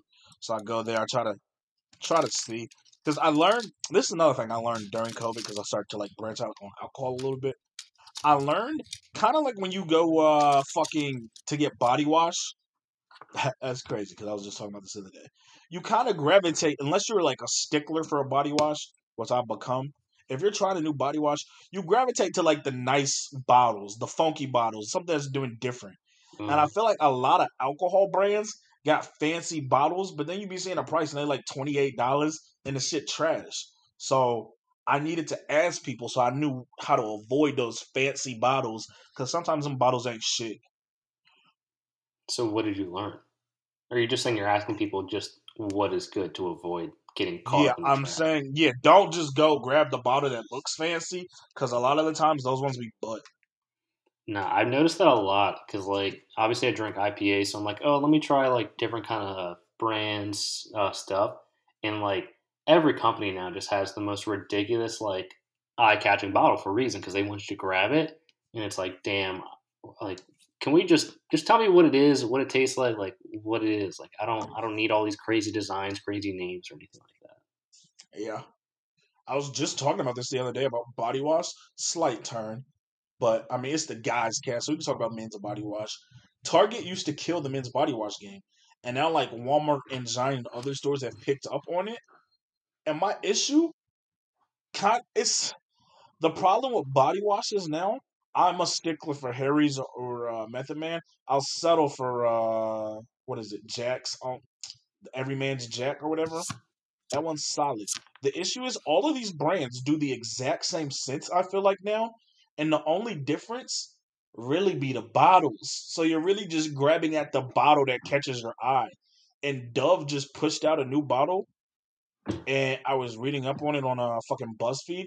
And their execs were saying that they were like trying to get a new bottle because their old bottle was outdated and they needed something to catch the eye. I mean, you guys put me on to Harry's. I have not bought their body wash yet, mostly because it was out of stock. I did get their face lotion, which is solid. Um, Yeah, Harry's is Harry's is nice. I like Method Man. I've got Dove got me. Mansfield was out of Harry's and Method Man, and I saw that new bottle and I got it, and I was like, "This that new shit." And then Kevin was like, "I literally got that bottle," and then I looked online, and it was literally the exact same bottle. It's upcharged and it's a new design. Yeah, I, I don't think they were ever going to change the actual. That's the thing. It's like you can upgrade it and whatnot, but it's still Dove. Like it's still the same product, the same uh, ingredients, recipe. Like it's all the same. I thought it was like a new scent or a new organic scent or something. None of that. It, it was just a different bottle. They they truly tricked me. That's why I like the organic soaps. I feel like I, I don't know. I feel like I get a better clean that way. I used to be big on the organic soaps. I've been off that bandwagon for like three or four years now because the organic shop I relied on in Fredericksburg, the shorty that worked there, was like, no, like it's good soap and it smells good, but it's only like 40% organic. And I was like, huh? So it's like, there's still like a shit ton of chemicals and whatnot in it. And I was like, you know what? That's how y'all mass produce this so quick. So then I was like, fuck it. If I'm not going to be all the way organic, no need to keep paying $8 for a bar. That's true. I mean, end of the day, I feel like I just like bar soap more than body wash. I feel like I get a lot more out of the bar soap. I agree. Uh, um, have you ever thought about getting fucking organic deodorant? I just can't do that to myself. Um, yes, I actually have. I had organic deodorant once. I don't like. I'm not an armpit sweat type of guy, so I can really use any deodorant. I generally just use Dove, but I will. I couldn't find Harry's deodorant. When I get Method Man, I get the Method Man deodorant, like matchup scents. I know there's a lot of complaints. People are like always, you know, whenever you see ads for organic stuff, they're like, "There's aluminum in your um deodorant." I'm like, I don't care, man. As long as I smell good and it keeps me from not sweating, even though I feel like I only like sweat when it's hot out, obviously. I'm I don't care. Put all the aluminum in my fucking body. Yeah, I absolutely do not care. Like what? It's one of my like- armpit. Who cares? Fucking org- I just feel like the organic ones just wouldn't last long, and then you would just be smelling real fucking quick. I looked up the top like ten deodorant brands one day. I was using it for an argument with Diana because uh, I hate Old Spice, and I think she said that she was using Old Spice, which I think is weird. I get in like middle school or high school, girls were like using guys deodorant because it smelled good. I I don't think anybody like past high school should use Old Spice. Like, just stop. Damn, The I shit to, not the shit's not soap. It's not deodorant. It's literally like a cheap body spray. The shit is like all perfume. I don't know if there's any cleaning aspects to Old Spice at all. They body wash, they soap, they deodorant. None of it is clean. It's just a very, very strong fragrance that don't last or do much. I feel like. Is that not what all deodorant is? Because you're deodorizing. Nah, my deodorant, like my Dove, the shit is like faked. Like it's a good smell, but it's not like a strong smell. Hmm. Old Spice's shit is strong as fuck. It's like spraying cologne on your armpit. I feel like, Bro, and at that rate, you're doing too much. I feel like you're doing too much at that rate. Bro, the right guard, the green one, solid. Get compliments all the time that I smell good because of that. Bro, I was getting. That's how it is with Harry's. People like, what cologne is that? I was like, nah, it's that body wash. I'm just not a cologne person. I never have been. Just never for me. I've slowly got into cologne. Just a little quick one spray on the on the way out the door, but it's not like an everyday thing. Then I feel like I have to like spend money and then try to figure out which scent. And then um, I remember, I think you were telling me about it, or someone was telling me about fucking getting upsold on uh, fucking cologne, and then someone's trying to sell them on their girl. Or it must have been. Oh yeah, no, that was me. Yeah. Yeah, when me and Mariah went to the outlets, I went through a whole like thirty minute cologne sampling stage though, because I was like, if I'm gonna buy one, I'm gonna buy the exact one I like. I'm not settling for no. It's okay. But then the thing is, you also have to think about how that scent at, like reacts with your actual body chemistry and all that stuff, which can is a whole different ballgame. That is true. Damn, I'm not gonna lie. I don't even want to talk about this next topic that we have, um, because like we- the topic is like the FedEx shooting in Minneapolis, but then there's also I told I texted you guys this earlier. Like, there's been a mass shooting like every day this week or past week, Oh, there absolutely has. Like it's actually going crazy. and it's like I was looking at Twitter and like someone else said like there was a bunch of people saying the same thing. Like, it seems like every day we have a mass shooting, and they're like, we're not really sure if it's even an uptick in mass shootings or it's just because Biden's in office and nothing pops off, like there's just a lot more coverage of it. I'm not really sure. Then I also saw an article talking about that the mass shootings are somehow contagious, and I was like, I don't like that if that's a fucking thing. Yeah, definitely hate that. I seen that we're like on a record pace for mass shootings, so I think there is definitely an uptick. I think right now we're on a record pace, and you know, mass is anything more than three, which gets a little tricky. But there, I think of like the last two weeks, it was like five. Yeah, I feel like literally every day I'd open up Twitter and it's like new mass shooting, like shooting in this place. It's just not not a fan of that at all. I'm not a fan either. Um, I was talking to someone the other day, and I was like, "Yo," and she was telling me about the volcanoes, the St. Vincent volcanoes. mhm. And I was like, yo, there's like so much fucking going on just news wise with the mass shootings, with the George Floyd case, with the Jacob got what's ah, I just blanked on his last name. The Minneapolis news shooting, the Jacob that one. Um fucking the volcano. I was like, there's so much going on right now. I feel like there's news happening that I just haven't been able to catch because there was so much. For like the we- last month, we have been slammed with news. Is it weird that we're getting slammed with news, but I don't feel like I'm hearing any news at the same time? Is that weird?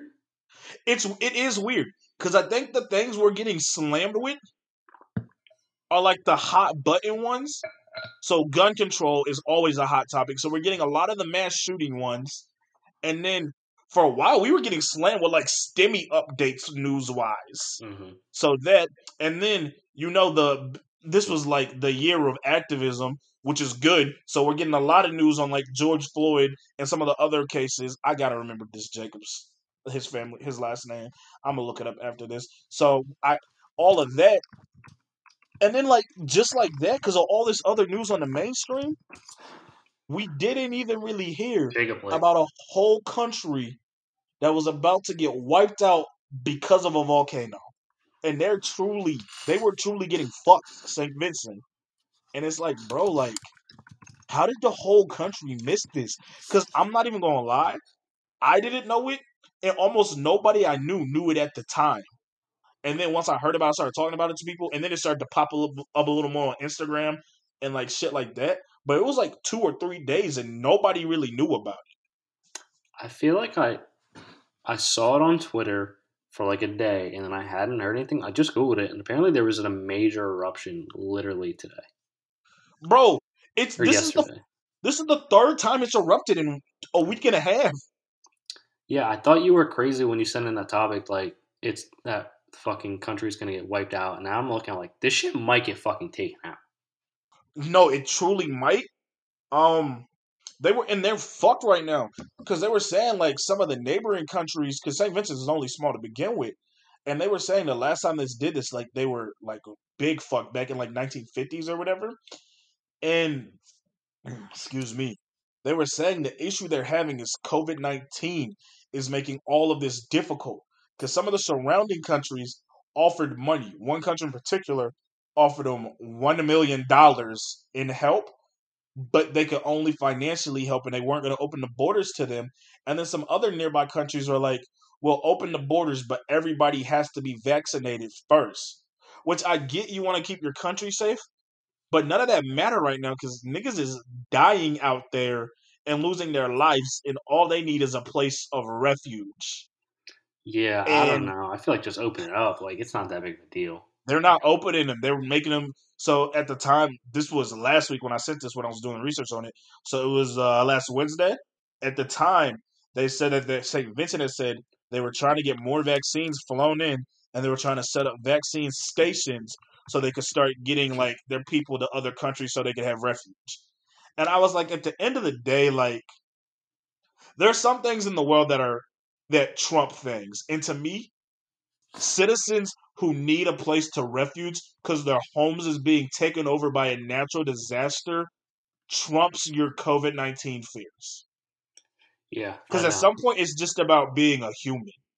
No, I think you're. I think you're 100 percent on the mark on that.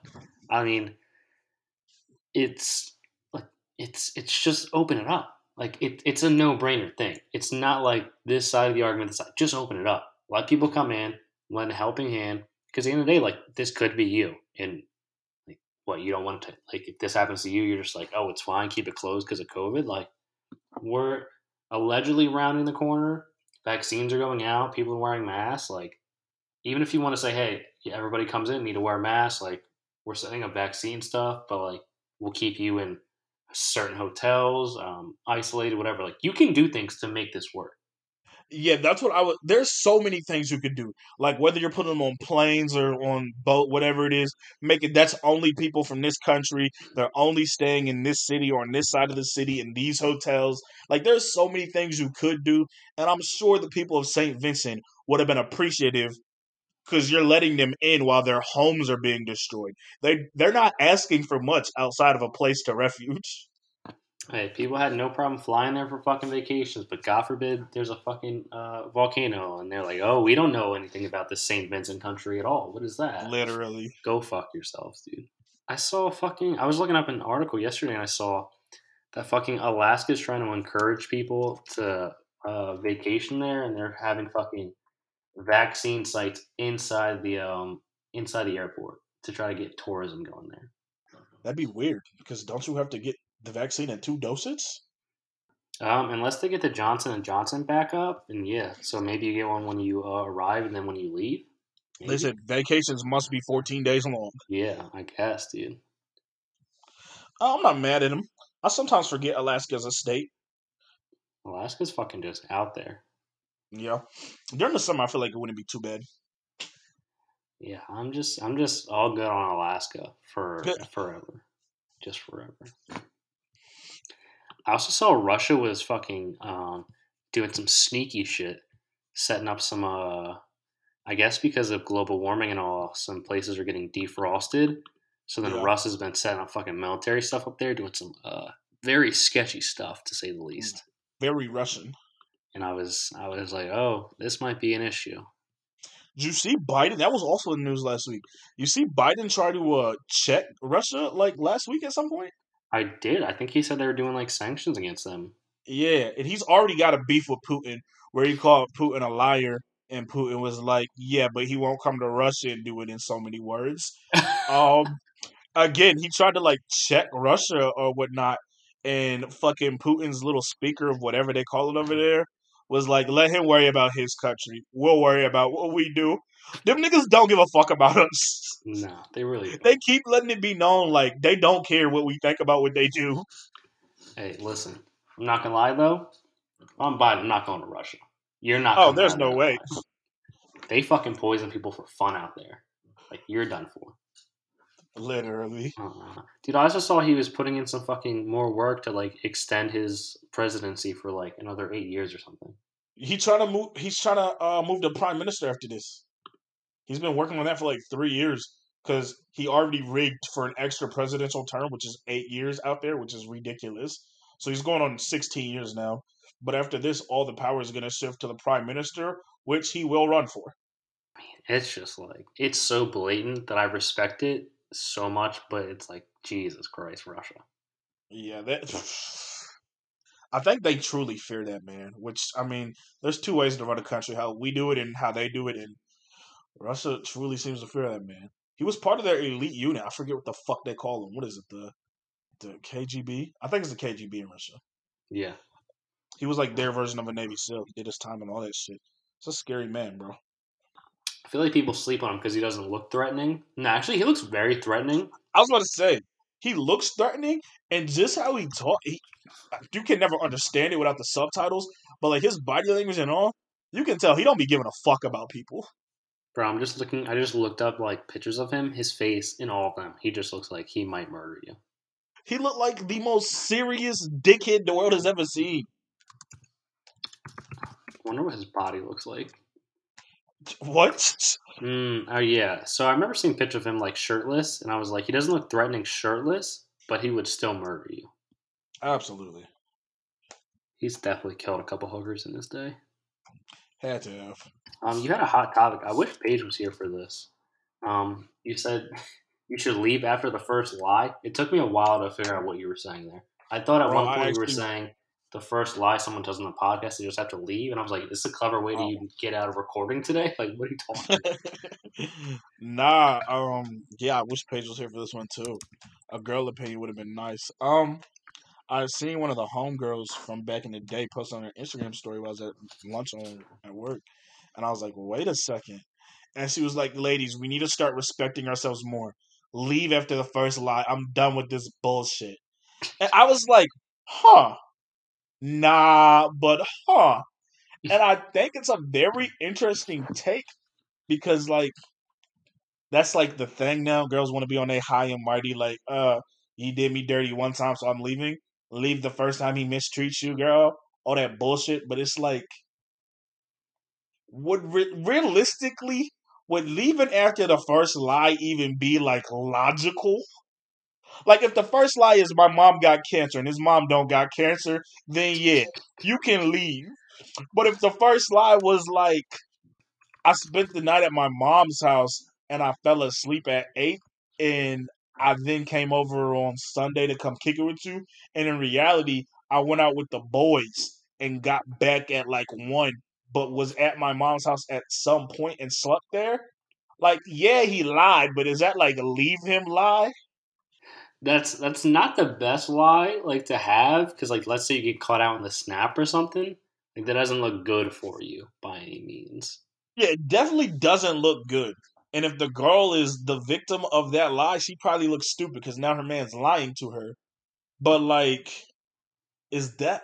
I don't even know if that's enough to be like, "Yep, leave after that." Like, what? No, like have a conversation. Yeah, I was at my mom's. I did spend the night, but I also went out with the boys. Like, I feel like it would just be it would be more of a conversation of like why couldn't you just be honest with me? Why did you feel the need to lie about that? But that again, that's Yeah. more of a conversation. But it's not a great it's not a great lie to have. It's not a great conversation and it is a bad lie. I just when I was reading that, I was like, I get what you're saying. Like, yes, leave after the first lie. Like, I get what you're saying. I don't know if it logically adds up, but I also don't know where the line is. where like how far of a lie is too far, so you leave, and how close is like, eh, that's not worth leaving. I feel like it has to be a substantial lie, but I agree. I don't know where that line would start and end at. Yeah. I mean, I feel like anything that makes you look stupid in public that you got lied to, that could definitely be a strong candidate. I mean, but then again, it it would still even depend. Because, like, let's say somebody, we'll use Paige and her man as as this example since she's not here. The viewer's miss missing. We're going to talk on her name. Let's say Paige has a man. And Paige's man is like, I can't hang out right now. And I'm going, I'm studying or whatever. Not studying. He a grown man. I can't hang out right now. And I got to do some stuff after work. And then she catch him out at the bar with out at Patty with three of his guy friends eat eating food, so grabbing food, but he's got like a beer with him. Like, yeah, I guess he lied because like he is out with the boys, and it does seem like he's drinking beer. But at the same time, like, was it that bad of a lie? The niggas gotta eat. Maybe they hit him afterwards and was like, "Yo, come come out and eat. You gotta eat. Like, take a work break." So I don't, mm. like, yeah, you and your girls run into him in public, and it, you look stupid. But it's not that crazy of a lie if he explains it. Like, yeah, afterwards, like I was doing work. They called, said they were going. I came to grab a bite to eat because I gotta eat. Yeah, see, I feel like that one's good. It would probably be worse if you were like, you were like, oh, I said I had something to do after work. I just didn't like, I you didn't ask for specifics, and they, that just happened to be me and the boys are going out to eat and drink. Like, I don't know what to tell you. Like, that's a little worse. Yeah, that would be a little worse. Still don't even know if that would be worth breaking up though or leaving. No, I, I mean, I think it has to be something that probably like violates, let's say, one of your key tenets of like, if you were very, I don't know, if it breaks like your trust in a way, like they're like, oh, I have like work to do tonight, like I, I, I got to catch up on something or blah blah, and then it's like, oh, you were hanging out with your ex instead. Hey, that's a lie, and I'm good, kind of thing. Yeah, that's a lie that's far enough that I can agree. You leave on that lie. But the first lie, like, because some of these are like not even. Some of them are like a lie by circumstance. They're not even like lies. Like, yeah, I told you I was staying home. I guess I lied because I did get hungry and go get food at some point. Yeah, that's. I mean, I think it's gonna be. It's gotta be a substantial lie. Also depends on the time frame. Like, is this early relationship? It has to be, I assume. I think it's yeah. I feel like it would because if it's the first lie, it's probably at some point early in your relationship. So it's don't even put yourself through worse lies. Leave at the first lie, and it's like, uh, I feel like we're just such good guys. We can't even come up with lies. You know. that's that's what it feels like for real. God, it's, I mean, black men don't cheat, so it doesn't surprise me. No, Yes, sir. I don't know. I mean, I guess we could put it this way: Is there any lie that someone has ever told you that, like, you would, if you heard this like first time, that you'd be like, "That's I gotta leave." Uh, the first time I've been lied to a time or two. Um, hmm. I feel like the only lie I've been told that I can like think of off the top of my head that I would have to leave on site was I was talking to a girl one time and she told me she had never hooked up with this guy who was now her best friend and it wasn't even like provoked. I didn't ask. She was like, "That's my best friend, but we never done anything." And then like a week or two later, I was hooping with my intramural group, and he was out there. He was like, "Oh yeah, you talking to so and so now?" I was like, "Yeah, a little something like that." He was like, "Nah, she's cool, she's cool." And I was like, "Yeah, like y'all cool, right?" He was like, "I mean, we're like friends. We don't like hang out like that no more, but we used to fuck." And I was like, "Huh?" Like, first off, she told me like y'all was best friends, and like y'all ain't never done nothing, and you just told me that y'all like kind of cool. Y'all don't really hang out, but y'all used to fuck. So she think y'all best friends or whatever, and you just is like we kind of cool. She probably kind of got feelings for you because you just you just think y'all kind of cool and used to fuck, but to her you her best friend. I feel like that's the worst. Like, if something happens and it's like it makes you almost look stupid. Yeah. Yeah, so I'm was like, assuming things didn't work out with that girl. uh things did not. We hung out for a little. I ended up asking her about that, and he was like, she was like, no, we're like best friends, and I was like, I don't think y'all are best friends. and then she was like, no, we're like, I was like, verbatim from his mouth. He told me y'all was kind of cool, but y'all don't hang out. And she was like, you don't really have to hang out with your best friend. I was like, you know what? You're clinging to this. You want him as your best friend. You can have it. I just feel like there's also a big difference between like saying you don't have to hang out with your best friend like if they fucking live in a different state compared to like you go to the same college and like Yeah. you, there's clearly just a miscommunication on your fucking relationship there. I was harping on it after, like, because we stopped talking after a little while, like probably like a couple more days. We hung out a little bit, you know, and then we stopped talking. And then like she hit me up and we were talking about it. She was like, "No, but we really are just best friends." I was like, "Yo, like what y'all have is none of my business. Y'all are good." But I was like, "What I'm saying is, I was with him. We were around the other niggas out there at intramural, and like some of the girls was out there. This nigga literally out his mouth said, "Y'all was kind of cool. Y'all used to fuck." I was like, "You are not this nigga's best friend." Ooh. I mean, I just uh, how do you how do you think you're someone's best friend to that ability where it's just I mean, you could text them. I'd be like, you know what? Text them right now and ask them if you guys are best friends. Let's just get to the bottom of this. literally. And knowing that nigga, he would have been like, "Nah." He'd have been like, "We cool." Ah, you hate to fucking see it. I would say we could do sports talk, sports talk. I just don't know what other sports things have happened recently at all. Yeah, there's really not much sports popping right now. The draft is soon. That's about it. Yeah, that's really all there is. The 49ers are trending. Oh, it's because Alex Smith retired. Good for him, I guess. Yeah, it was it was time. And if we're being honest, he carved out a decent little career.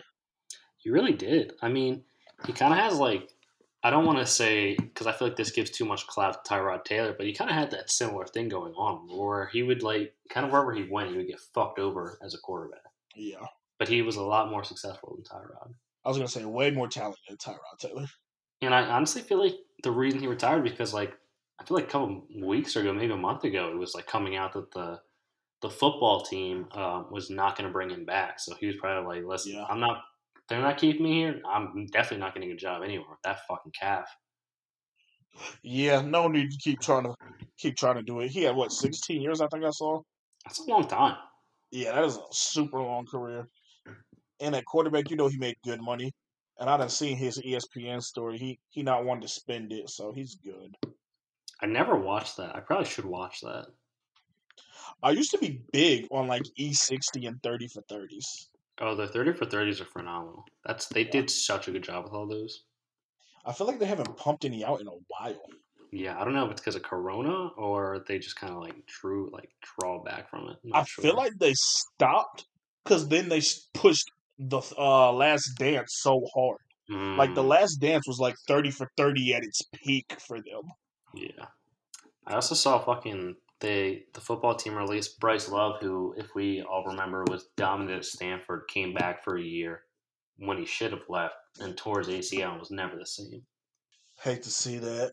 I see that they also released Randy Moss's son, but Oh, then picked up an Aus- but then picked up an Australian basketball player or some shit, or a Costa Rican basketball player to play tight end.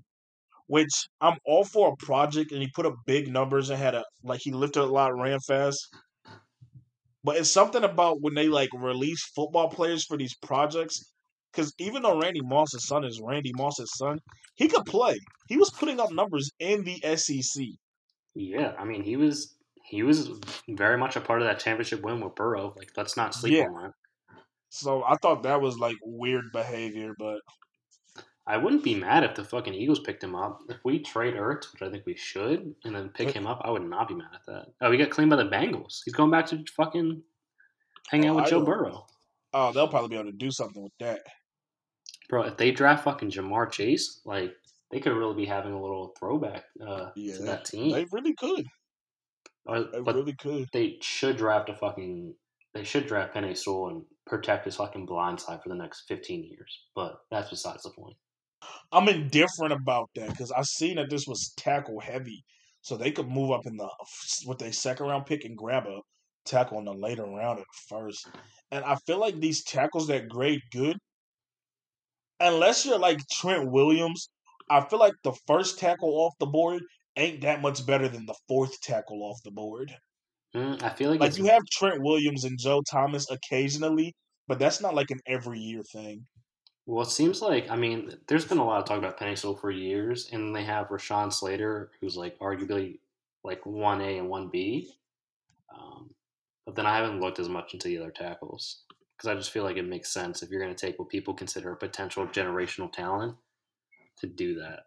But if they do trade up to, if they trade back up to get someone, I mean, I'm not mad at that by any means. Yeah, I'd take I'd have to take a receiver early, and then I get a tackle either with that second round first pick, or I'd move up in the first to get a tackle. I think it's just because Burrow got his fucking knee destroyed He did. that it's like, you, if you if you think he was the guy, which I mean, there's no reason not to, and that offensive line was shit. Why would you not invest in that? That ties back to the Bengals being a cheap organization, though. Because fucking, uh, fucking every day on the herd, that nigga Colin talks about, like, just organizations that have been, like, perpetually cheap. And the Bengals are it. They don't want to spend in free agency, kind of like the Packers were for all those years. They don't want to spend in free agency at all.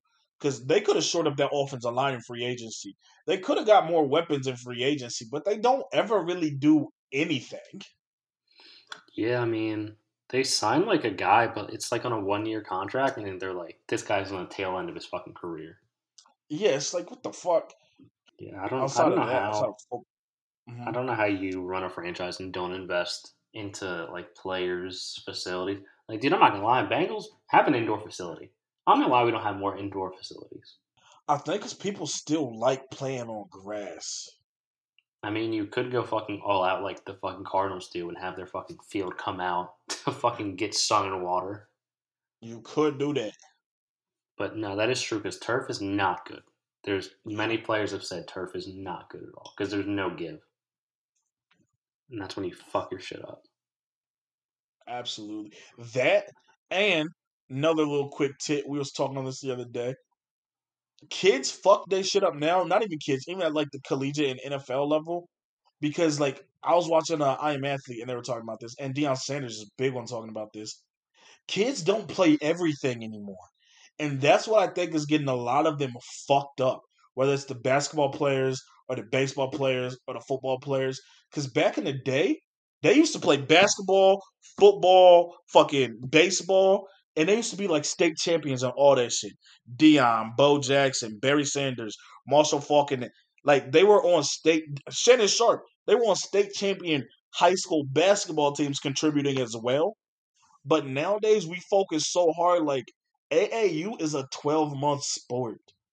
Football, even in like the middle school, high school level, is now a twelve month sport between contact football and seven on sevens, and then the camp tournaments. It's like, yo, y'all don't have a chance to cross train because y'all train all year for this. So you don't work the muscles the way you used to playing basketball. And you don't like if you play basketball, you don't work different muscles playing football. So these niggas be getting fucked up solely because they so tuned in. Hmm. That was gonna be my question. I was like, is it just because when you play different sports, you're using different muscles and kind of get different motions in? Like, let's be real. If you're playing baseball, you're basically getting like months of rest on your body. Yeah. Uh so much different like motions and shit. Baseball, I'm telling you now, if you want to learn how to catch, play baseball. If you need a receiver, go get a baseball player. Baseball taught niggas how to track a ball. The niggas with the best hands, I guarantee you, were dogs at baseball, or you could make them an outfielder and they were a dog. There was a reason Deion was nasty at catching that ball, and he was also a dog at baseball. If you can track that thing, yeah, you can play football. So you learn that from baseball. They were saying like basketball, you learn how to fall at different angles and shit, which prepared you for football when you was getting hit and falling at different angles. Now you have niggas who get hit one time going across the middle, they fall the wrong way, or they jump to catch the ball, fall the wrong way, and they done broke their ankle, or they done strained their ACL. When you was playing basketball and laying it up or dunking through contact, you was always falling at different angles. That's true. I feel like a lot of kids don't. I don't know if it's. I mean, I'm obviously not a kid anymore, but I feel like when I was growing up, like people on the street would always be playing. We played like every single sport. Like you just go through phases. Like every couple of weeks, you're like, we're playing basketball. Now we're doing football. Now we're playing football, soccer, fucking horseshoes. Now we're throwing a tennis ball thirty feet away into a bucket to see who can get it first. Like I just don't know if kids get as much variety anymore. I truly don't think they do. Cause I was the same way. We was playing everything. I started playing soccer. We played football. We go hoop. We were going to the park and playing baseball. We were really getting it in. But nowadays, they, it, it's the recruiters who fucked it on the recruiting circuit. Cause they'll start scouting fucking AAU players and not even just a, but basketball is the real one that fucked it up. They'll start scouting basketball players in like sixth grade, and they'll have them as like the number one recruit, a five star in the class of twenty twenty nine when they're in sixth grade. So now it don't make sense for you to play any other sport. I'm not going to risk you getting hurt, fucking your knee up when you the number one player in the class of twenty twenty nine. Why the fuck would you already know that? Yeah, basketball is not good about it, and like AAU just keeps getting more popular. Like, I mean, the only thing we could say could be comparable would be like the Little League World Series, but that's very different because that's a very small age group, and then you don't hear anything until like once they go to college and shit. I agree. A, but there's a pipeline out here for that fucking basketball shit though. That just irritates me so much. It's at the point now where like their AAU coaches and college recruiters will tell them not to play high school ball, and that shit I'll never like. But I will say the niggas doing that before them was soccer. You don't know how many niggas. We live in Northern Virginia. My school, uh, Riverbend, they won uh 2010 the state championships and 2012 state championships for soccer. We had some dogs, but we also had like four niggas on our team at first, the first year from the uh, DC United U16 team. And then by my senior year, we had a freshman who was the goalie for them. And at that point, they told that nigga he couldn't play school soccer. It was only club because they protect their investments like no other. And shit like that, I don't like. Like, you go to school with these kids, you have fun with these kids. Why are you telling him he can't play with his friends? Like, that's weird to me.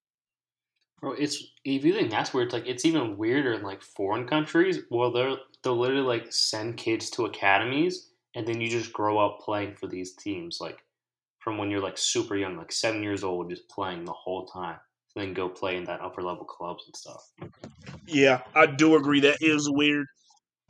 Um, I played fucking when I was nine. I played on a twelve year old team, and I hated that shit. I was a fucking dog.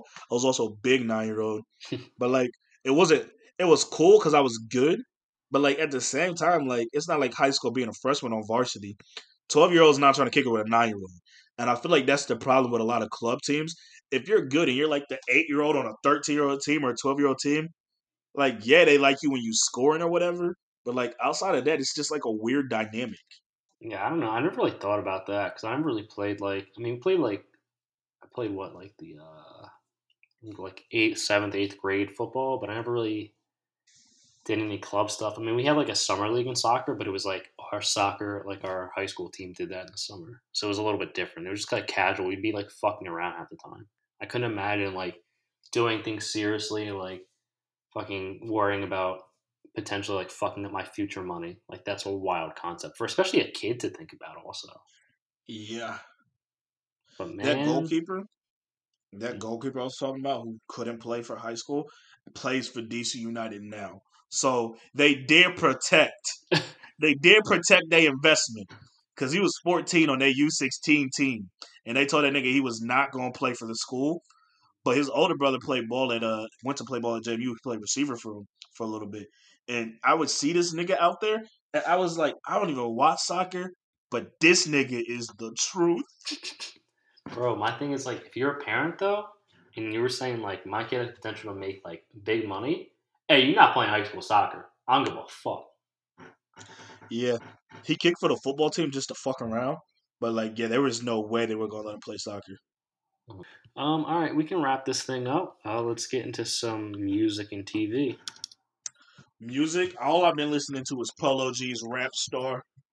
TV, I am still on a bar rescue kick ever since vacation. Bro, I've been watching all the compilations. I think I've watched like almost all of them on fucking YouTube. Yeah, I can't stop. Um, fucking music wise, I don't know why Sunday morning I was on Twitter and I came across these two like seven year old UK drill rappers called Pete and Bas. They got some fire. Let me tell you what, they're spitting fucking hot shit.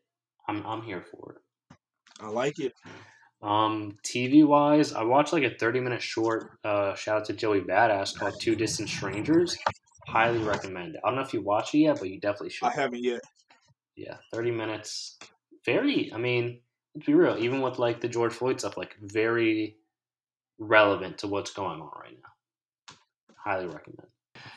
So yeah, thank you guys for listening. As always, you can leave us a review on Apple Podcasts. It gets read at the beginning of the episodes. We greatly appreciate that. You can subscribe on Spotify. Follow us on Instagram, Twitter, TikTok, Facebook. Porch Talk, no A. That means there's no A in the talk aspect. In case you didn't know, um, we're we're we're recording Friday, so correct? Yes, that's this week. Yes, sir. So we'll have a happy hour edition. Maybe we need to do a trivia one, but we got to get people, so we'll see if that happens or not. Um, but thank you for listening. Shout out to Krug for coming on. Hopefully, Paige was here at some point also. If not, she will be back. We are. I'm trying. I'm really holding off because I don't know if she 100% thinks it's funny or not. But I'm really trying to do a TikTok dating show. I just don't Oh, know if will. she's down. But I think it needs to happen. Um, but thank you guys for listening. We appreciate you. We'll be back next week. Peace.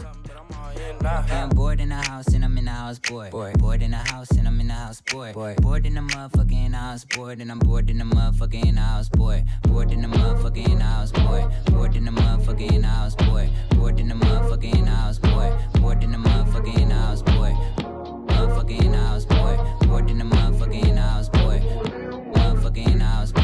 Bored in the motherfucker in the house bored. Dying in the streets, niggas riding in the streets. Try the police, then we sob and repeat. I done seen this like a hundred million times. Seen a white light, get a black nigga shot.